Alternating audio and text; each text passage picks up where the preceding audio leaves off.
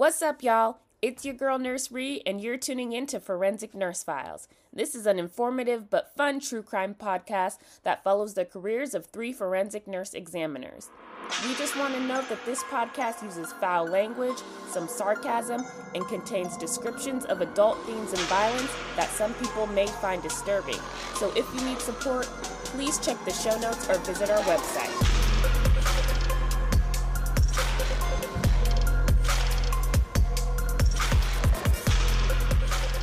Hey, everybody, welcome back to another episode of Forensic Nurse Files. It's Nurse Ree. And this is Nurse Ellie. Happy Friday. I just wanted to start this episode off a little differently and ask our listeners out there if you could do us a huge favor, leave us a rating, leave us a comment, send us an email, just kind of reach out to us and give us some feedback so that we know what you guys think, what you want to hear. Do you have any ideas for us? That would be awesome if you could do that. Just kind of let us know if there's um, some questions maybe that you have that um, weren't answered, or if there's some topics that you might like to discuss. And Nurse uh, Ree and I were just discussing some of our upcoming podcasts that we're going to be recording, and we're going to bring out some high profile cases and talk about them and I don't want to say dis- dissect them, I guess, right? Yeah, exactly. Pull them apart. Tell you guys what we would have done in that situation or what maybe the nurse, if this person or whatever case it is, went to a forensic nurse, what we would do in that instance, what our role would be, and how we would play that. Yeah, we're going to try to do that kind of somewhat regularly because that way you can relate what we do to some of the cases that you may see in the news or even on some of the true crime shows. Exactly. So, if you have one in particular, any of you listeners have one in particular that you would like to discuss, again, reach out to us and let us know, and we will definitely address that.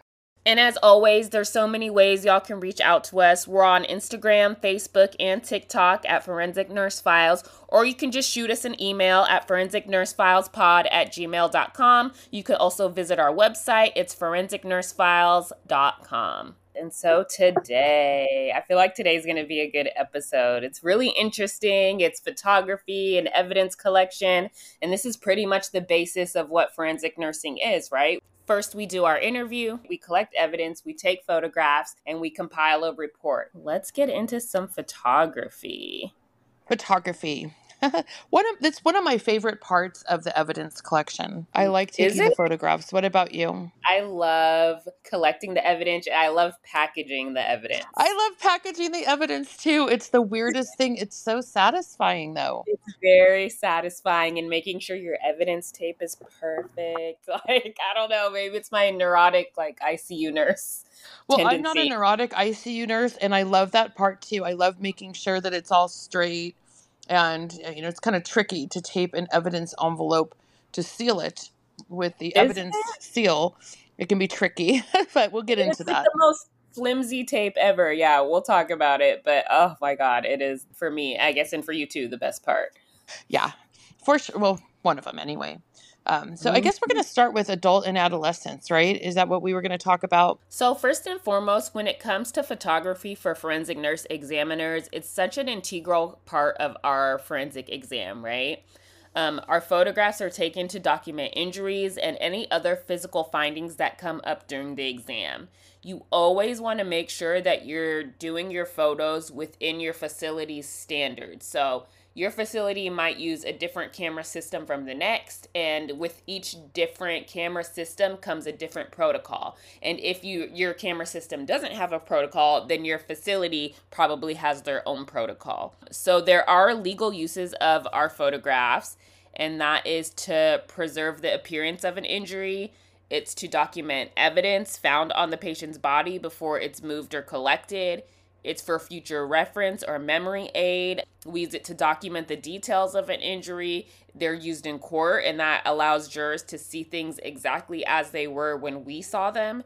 We use them for educational purposes to train newer SANE nurses or forensic nurse examiners that are coming on. And we use them for case review and peer review to continue the education process and to learn from different cases. So, first and foremost, no matter what type of patient you're seeing, you're going to take a photo of what's called a bookend. And so, for people who don't know, traditionally a bookend is an object. It's a tall, like sturdy, maybe a more heavier object that's placed at either end of a row of books to keep them upright. So there's usually a set, right? Run at the beginning, and then you have all your books lined up on the shelf, and then there's one at the end, and it just, like I said, keeps them upright. So when it comes to our photographs, it's kind of the same concept and that's why they're called bookends. So before you start taking photos of your patient, you're going to take a photo of a object that has an maybe not an object like a paper or a um, flashcard that has your patient's information on it. You're going to take a picture of that. Then you're going to proceed with your patient photos and then at the end of those photos, you're going to again take a picture of another bookend. If you guys check our Instagram, um, there's a list of all the acronyms and what everything means. And so bookends is on there. Uh, just to give you an idea of visual for those that like to visualize in their mind what we're talking about, imagine having something uh, similar to a, a white index card and that has a patient label on it. And we'll put the start time of the exam and we will put our initials. We'll take a photograph of that. And then we'll take all the photographs or the images of the patient. And at the very end, we'll put the end time date of the exam on the same uh, index card, so to speak, to indicate that it's ending. And so it's starting with that patient and ending with that patient. Everywhere is different. Some places we just take a picture of the label at the beginning and that's it. Every patient gets their own SD card, so there's no like, there's not multiple patients on one. And that is the best way to do it. And that is the right way to do it because where I, one of the places where I did work, we had multiples on.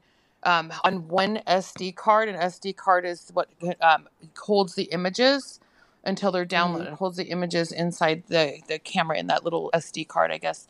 So um, what happened is we lost some very important photographs in a oh, no. homicide, a, a double homicide, and so it actually was very detrimental. And when we did reach out to the software system experts, I don't know if we're allowed to mention them or not, but I think we pretty much all use them um, they said never, ever, ever have more than one patient on an SD card at a time. Learned the hard way. Up. Oh my God. I'm so sorry that that happened. That is devastating. Yeah. And so normally, let, let, me go backwards. It was an attempt. It, it, ended up being homicides, like two or three. I can't remember. But we, they mm-hmm. were alive, obviously. Otherwise, we wouldn't be the one taking the photographs. But because we were the first ones there, those pictures were um, very important to the investigation. So they all were they had all um, expired after we took our pictures. So uh, just to clarify that we don't do investigations on persons who are, are already deceased. And then depending on where you work, you might take a head to toe. So you can see exactly what the patient looked like from head to toe. Some places don't. I think where you work, yeah. um, where you don't, right? That is up to the nurse's discretion. We don't do the staggered head to toe where you take multiple photos of the person in segments head to toe.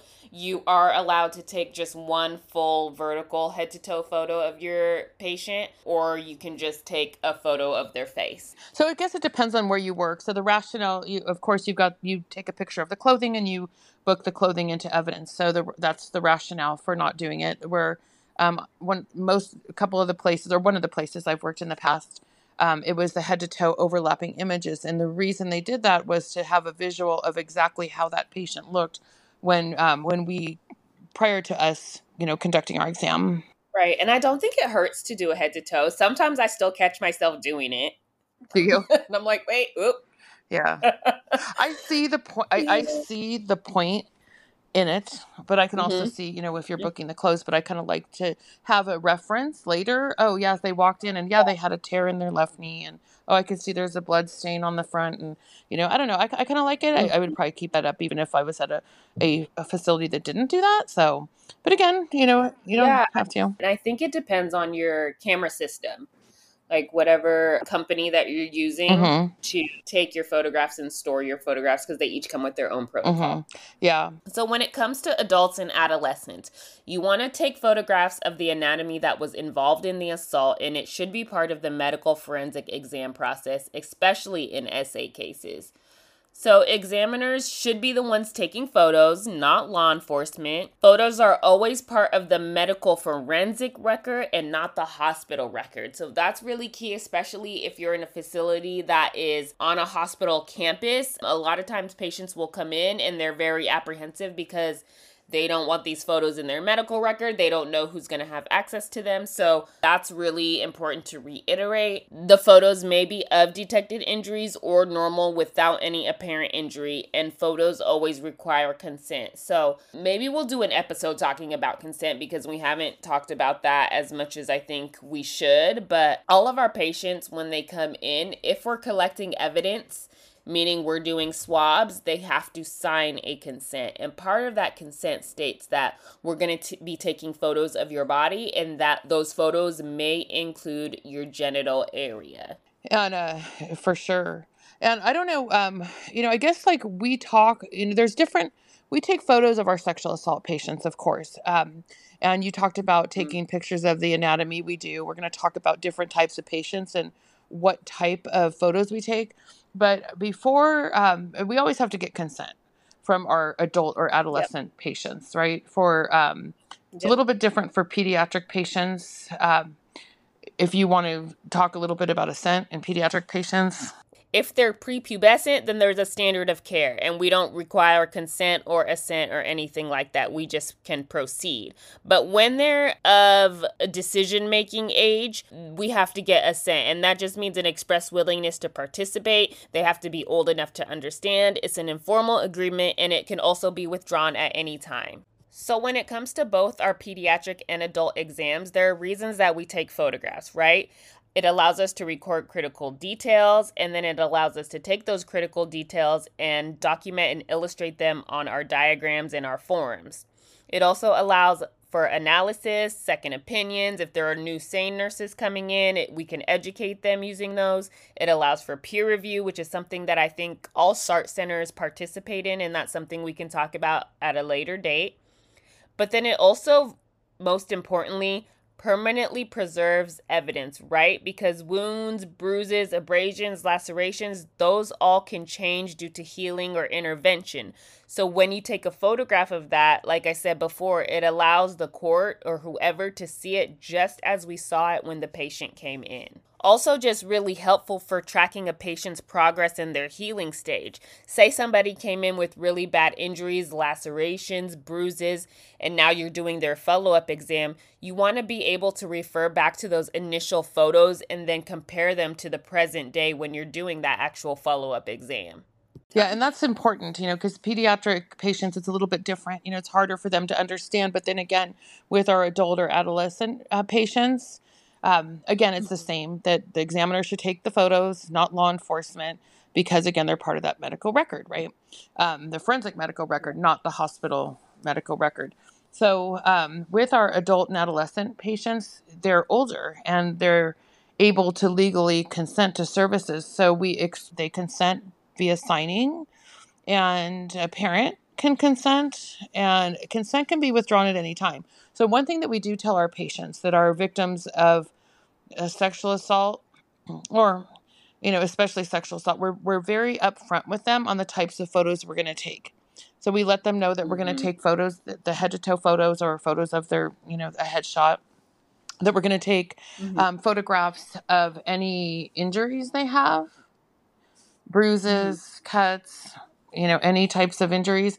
And we're also going to take pictures of their um, genitalia. So we're going to take um, X, we're going to get into those, I guess, or we're going to get into those specifics a little bit later on, you know, the different um, yeah. parts. So we, and they can withdraw that consent at any time. And what we mean by that is if at any point in time they become uncomfortable, they can, um, they can withdraw their consent to all of the exam or part of the exam. Maybe they say, you know what, I don't mind having you know the evidence taken i don't mind a couple pictures of some injuries but i really don't want pictures of my genitalia that's okay it's up to them mm-hmm. we always want to respect their yeah. no because um, especially when it comes to uh, our patients who are victims of a sexual assault their no's already been violated and we want to start enabling right. them to empower themselves right off the get-go so if they say no we respect that no because that's empowering them in uh, to begin the healing process. I don't know if, how you feel about that.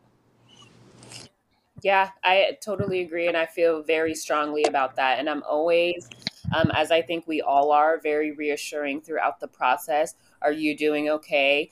Or is it okay to keep going? Always give them the option to stop it, if they, especially if you can see that they're visibly uncomfortable. Um, just make sure you're asking: Is it okay to continue? Do you need to stop? Do you need a break? Um, just always making sure that they're in control of the exam. Exactly.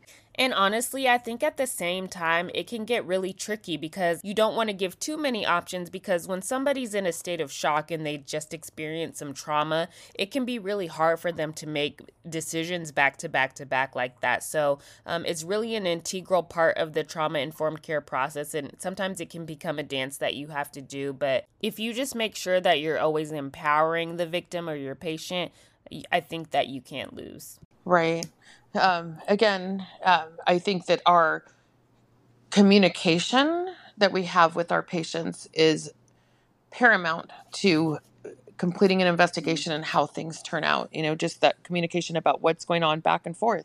So, um, again, I think, like you said, we're all very, very mindful of how this patient feels. Mm-hmm. It's not going to be comfortable to be in that position.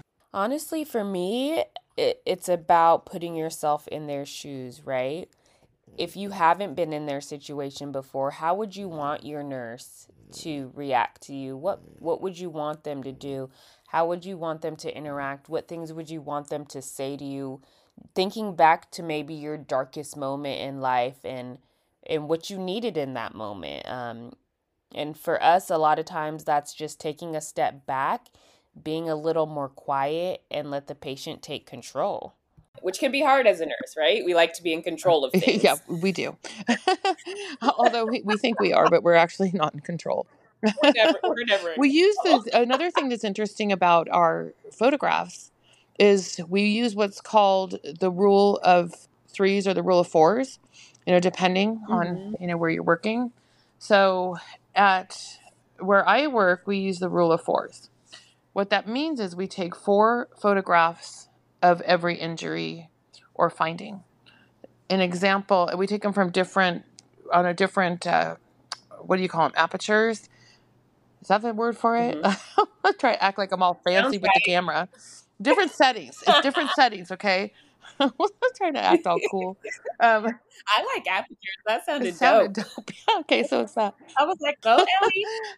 well, I want to say that's what it's called, but I'm not 100% sure. So let's just go with settings. So we the we so let's say for instance our patient is has a bruise on their a bruised right eye. We're not just going to walk up and take a picture of the bruise for multiple reasons. We later, let's just say something goes to court and it doesn't go to court for you know, three years, and they ask what it's an injury of. Well, an eye is obvious; it's an it's an eye.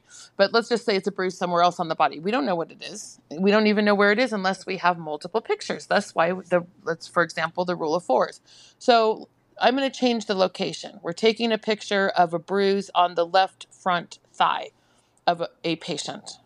So we're going to stand mm-hmm. back, and on one setting, we're going to take a picture of the whole person where you can see the that left you know it doesn't have to be head to toe but basically like their face and their torso and that thigh. Then we're going to step a little bit closer and we're going to take another picture like we're basically zooming in. And then we're going to change the aperture setting whatever you want to call it and get even closer and take a picture of that injury with um, close up. So we already know this is the third of four pictures and we already know what it is because we've zoomed in on it. And then a fourth, so some places might just do three. So that's all they would do. And then some places would do a fourth, which would be a measurement of that injury. So there would be a ruler, a special ruler that we use to measure our injuries that would be held against the area of the injury, and a fourth photograph would be snapped. So then we would be able to measure it. There's some controversy over whether or not to measure injuries that it can cause a problem mm-hmm. in court.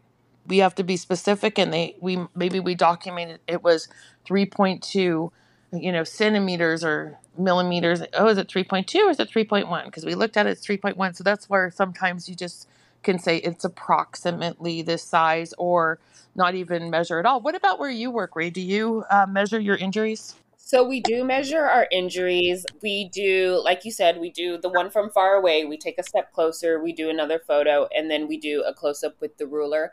I still do four. You do.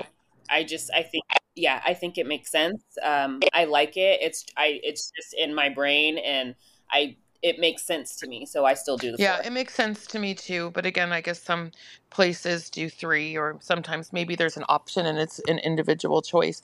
And I give an example when I'm training a new forensic nurse examiner uh, as for the rationale as to why we do that. And I tried to explain it to our listeners by talking about standing far away and zooming in basically through getting closer and closer. And Mhm. I try to think of like, let's say you take a picture. Let's say there's a sign that says home, H O M E, and all you have is pictures of the O because you went close up. Let's just say the O is like the injury. You don't know what the word is unless you took a. Exactly. You just know there's an O, but what's it associated with? Where is it? What word is that? And that make make it a little bit Mhm. easier for people that are listening. Yeah, no, that's a really good example. I love that. And I know like they're just always like less is more. The less photographs you have, the less wording you have, the better because it's easier for you in court. Yeah, I, and that's something that I would definitely agree with. There are some forensic nurse examiners who take a shit ton of photos. There's nothing wrong with oh, it, but. Lord have mercy. When you got to look at each and every one of those photos, and they may actually appear each and every one in court, and you got to talk about each and every one of them. You want to try to keep it to a minimum, but of course you want to photograph all your injuries. But we don't need 25 sets of photos of the same bruise. If they're clear and Yeah. they show the injury, then you don't need to take multiple sets of them. Sometimes it is so hard because we have a patient that has bruise overlapping bruise, overlapping belt Yeah. mark, overlapping uh, you know a burn and Yep. it's such a huge area that you can't even and there are different stages of healing you can tell by the the colorations and it most of the time and you can't document and take an individual photo of each so you might take a photograph let's just say it's a you know six inch by eight inch area on the on the back you might just take a picture of the whole thing measure the whole thing and document it as you know multiple contusions and various stages of healing and and then talk about what colors you see I was gonna yeah say. yeah because sometimes you just can't you know i had a pediatric patient who was one Mhm. of multiples that were um, living under the same roof and Mhm. when that patient the um the four there were five or six i don't even remember but all but one were nonverbal. No matter what their age was were age where they should be verbal. And i would um, Mhm. say that that is associated with the abuse and the trauma. However one of those pediatric patients was verbal and was able to tell me as i photographed each injury how they got that injury. Very matter of factly oh that's where my blank hit me with a baseball bat oh that's where my blank bit me. Oh that's where my blank Mm. burned me. So it was very very uh, very very traumatizing to hear a child just matter of factly talk about multiple multiple injuries on their body as if they were telling me what they ate for lunch. And they remembered Every- every, single every one. single injury. I think that speaks to a lot about pediatric patients and just how sometimes we think that because they're young, they don't really know what's going on or they don't understand, but they do. They know, they remember, and their memories are incredible. and we need to believe them we need to believe them and i think that that is a problem sometimes that we've talked about it on uh, previous episodes when a child Yeah. or anyone comes comes to you and alleges any type of abuse that may be the only time Mhm. they ever say anyone and they trusted you for some reason. So make sure you don't just blow them off like oh that's you know crazy that can't be happening that if they allege it's a parent that parent is so nice and they're involved in the pta or they're the coach of the baseball team they never do that. Believe them and take appropriate action. You don't have to investigate. Just make a phone call. Call law enforcement call Yeah. department of child and family services call somebody and make sure the child is safe mm-hmm. So important Yeah. I- so, anyway, so moving forward, So we are talking Yeah. um, again about forensics and evidence, forensic photography and evidence collection. So we're still talking about the forensic photography portion. And So I think with photography, it's really important to make sure your camera is on the correct date and time setting. you really want to try to take really good pictures uh, because with our, our our pictures, they're stored on a secure drive. And you know, some places I guess store their images on an SD card, but a lot of them don't. Like there is a software co- system company that they download into a secure system, um, and they we can do things with a photograph, so we can see things with the software system that can't be seen with the naked eye or on a photograph. For instance, if you have somebody who is darker complected and they have a bruise, whatever you want to call it, contusion, and it may not be as prominent as somebody who's very, very, very, very fair skinned. So you can use inverse imaging and different um, aspects of the software to show that bruise. Another is if it's new. If somebody just got hit with something, you know, or beaten, you a lot of times you don't see the injury for a couple days. So you can use those the software system to um, it doesn't enhance it just shows it's, it's a whole variation of colors like it's very technical and i've gone over it with the software system experts before and it's very interesting but it would bore everybody but it's about colors and you can actually see uh, the the injury more clearly even if it just happened Yeah, I think that's actually such a cool tool that's available mm-hmm. to us because, like you said, bruises show up differently on different Mm-hmm. skin tones. And so sometimes you're like, is that something? You don't know. Then you invert the colors and then you're like, oh, wait, it Mhm. is. or you may not see it So um, it can be pretty satisfying yeah it is like i that is my favorite part of the whole system Yeah, system But these are not accessible. These are the only one that can get these images are, um, well, law enforcement, of course, if needed. So, for instance, um, if the it's a detective that's handling the case, uh, the the um, defense attorney or the prosecutor, they can be subpoenaed, but those will never be out for anyone to see, and they can't go to the patient slash victim. Nobody. They're very, very, very, very secure. Yeah, a lot of times victims will come in concerned that their images are going to get out. Are they going to be on Facebook? Are they going to be on Instagram? Are they going to be out there? They are so locked down that nobody has access Yeah, even patients have called Like, and li- their attorneys have called and said, "I want copies of the pictures." You're gonna, you can't, you can't get them, can't you get them. can't. Sorry, Yeah. uh, but it's pictures of me. I'm sorry, you hmm can't have them. They're they're that secure. But it's it's good because that way, you know, sometimes people are reluctant, like you said, uh, uh, read that they might end up on social media. So, understandably, there's Yeah. other privacy Yeah. considerations, No. right? So we're held to HIPAA, the Health Insurance Yeah. Portability and Accountability Act, and a um, High hmm Tech Act. I don't know if, how much you know about that. It stands for Health Information Technology for Economic and Clinical Health and was signed into law in February of 2009 by President Obama. And it was basically created to encourage the adoption of electronic health records in the United States. So they really wanted hospitals and the healthcare system to move away from paper based charting and into electronic. And it has five goals to raise quality, safety, and efficiency, engage patients in their care, increase coordination of care, better the population's health status, and ensure privacy and security. And it requires companies that are covered by HIPAA to report breaches and unauthorized access to protected health information to the Department of Health and Human Resources. So, depending on where you're at, where you work, where you go get treatment, the center may or may not be using electronic records. I know for the places that I've worked, they were still using paper charting.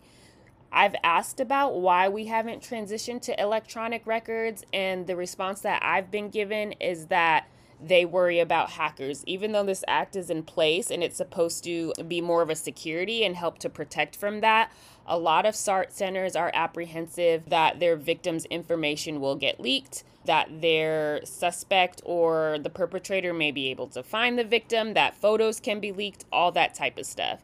So, a lot of our SART centers out there are still on paper charting. Wow, I didn't know that.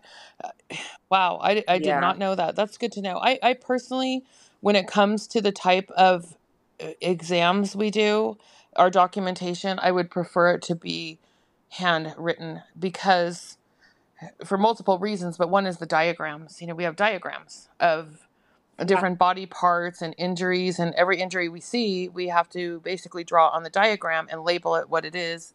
So it's very time consuming, and I just don't even see how I would even go about doing that electronically. So that would probably have to be separate. Seems like a big pain in the in the buttocks. So it does, and I feel like it's a double edged sword. I love I also love handwriting things. I'm a nurse that started paper charting. I love paper charting. However, by the end of doing one of these exams and filling form, you're like, what the hell? Like your hand is cramping, you're tired. It's like, is this ever gonna end? Yeah. And to explain our, our forms, they have a lot of blanks. They um they're mm-hmm. forms that you fill in like any other form. There's lots of questions and you fill in the blanks in the boxes. Yeah. It, depending on what type of case you're doing, if you're doing a domestic violence or a sexual assault, these are like 10 page forms. So you're going to be there for a minute and you're filling in all your patient information and you know everything they've disclosed to you and all the injuries and it, it takes time this is why you're with what some of these patients for you know four hours five hours at a time. It's yeah and then the, we're going to continue with the evidence collection and how long that takes. These cases can take hours upon hours sometimes it even mm-hmm. goes into the next day.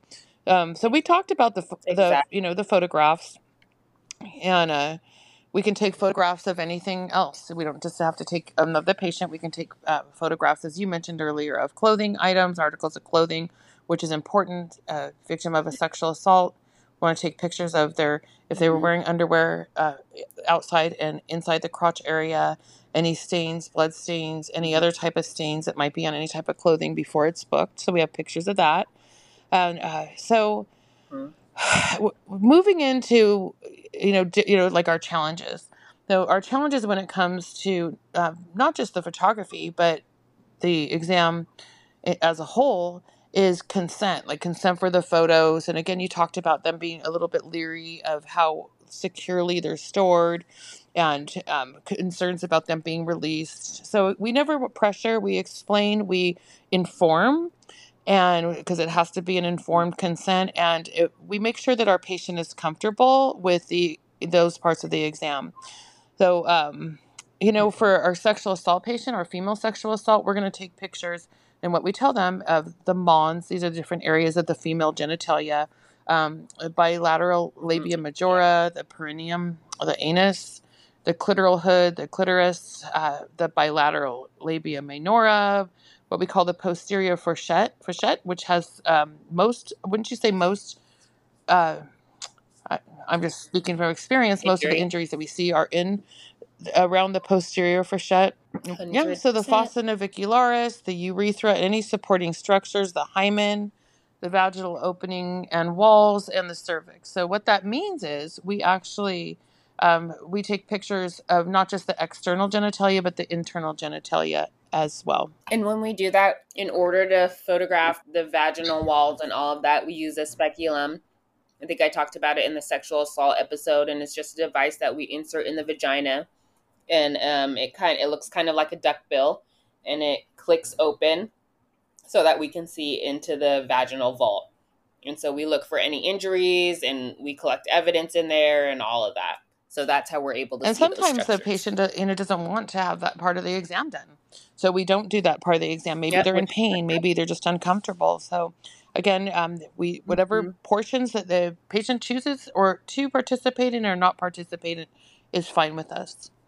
Then we have like our male sexual assaults uh, or suspects. Some we have uh, males who are victims of sexual assault, just like we have women, females, and then we do suspects yep. exams, like we talked about. So um, we t- want we also take you know do you know photographs of the perineum, the anus, uh, the pen- penile shaft and glans, urethra, um, scrotum, everything.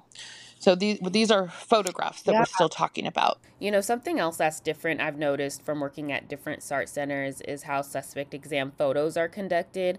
Some places will do the full exam where they'll take the head to toe photos of their suspect. They'll take photos of all the defining features, you know, the tattoos, the scars, all of that, and then they'll take photos of their genitalia regardless. And then some are more focused where they'll just take the photos of any defining features, the tattoos, the scars, etc. And then if they have injury, then they'll take photos of the genitalia. They don't just automatically take those off bat.